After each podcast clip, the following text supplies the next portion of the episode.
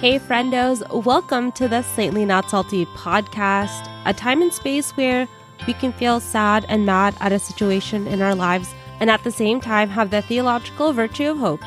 I'm Ray Rice, and I'm so blessed you've pulled up a seat at the snack table, which I think might be the best of all tables. There's chips, cookies, hummus, and even vegan gummies. How is everyone doing?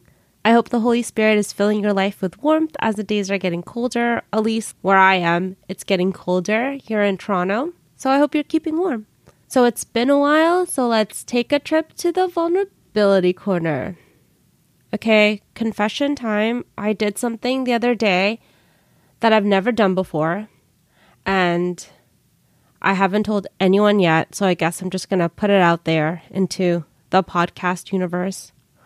I was driving home and I ran over a possum. Ugh. I'm sorry. I've never ran over anything in my life. Well, I guess like a living thing. Also, it'd be weird to like talk about that. But I just can't stop thinking about it because it was just on a side street very slowly and I saw it cross the street and it looked at me and I didn't know whether whether to stop or just keep going. And I just hoped it was like a, you know, squirrels are really good at dodging cars and everything and crossing the street. But I guess like this possum was stupid, or maybe just possums in general are dumb.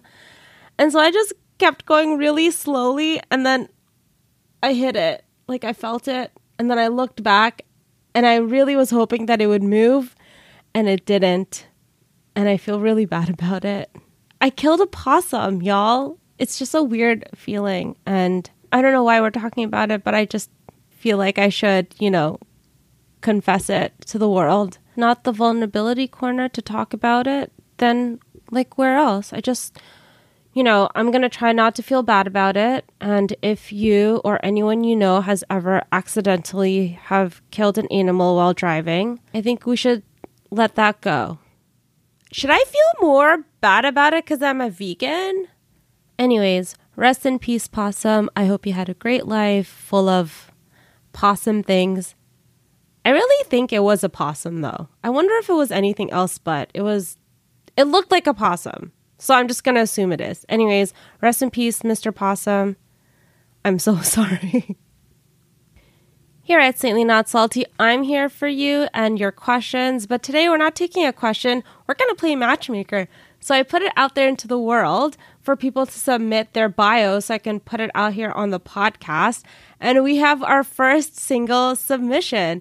So if you feel like this person might be a good match for some of you know or for yourself, please send me an email at saintlyNotSalty at gmail.com. I will vet you and make sure you're real and then talk to the person who this bio is about. And then maybe we'll, you know, have a little matchy match. Huh? What a fun little experiment this will be.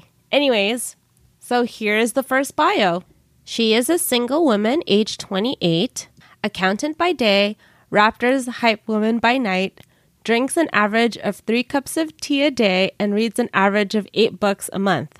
Started a chastity ministry with friends to talk all about love, relationships, and babies. Just looking for my matcha made in heaven or whoever God has planned for me. LOL. Okay, so we have a very smart, very caffeinated woman up for grabs. This is not like a female auction or anything like that. I'm not trying to make it like that. Um, but I would love to make love happen. So if you feel like this young lady is right for you or someone you know, again, send me an email at saintlyNotSalty at gmail.com. I know this beautiful woman personally, and I can vet that she is amazing. And so, yeah, just holler at me to holler at her. This is so weird, but I kind of love it. If you would like to be part of the Saintly Not Salty Matchmaker, fill out the Google form bit.ly slash snspod. And as you can hear, the construction is in the background. And I guess that's the show for today. It was a weirdo, weirdo episode, but I hope you enjoyed it. I would love to hear from you. You know what to do and how to contact me. I don't have to repeat it, but you can also hit me up on Instagram at Saintly Not Salty. I would love uh, to hear what you're grateful for, send in a question, you know, or just say hi.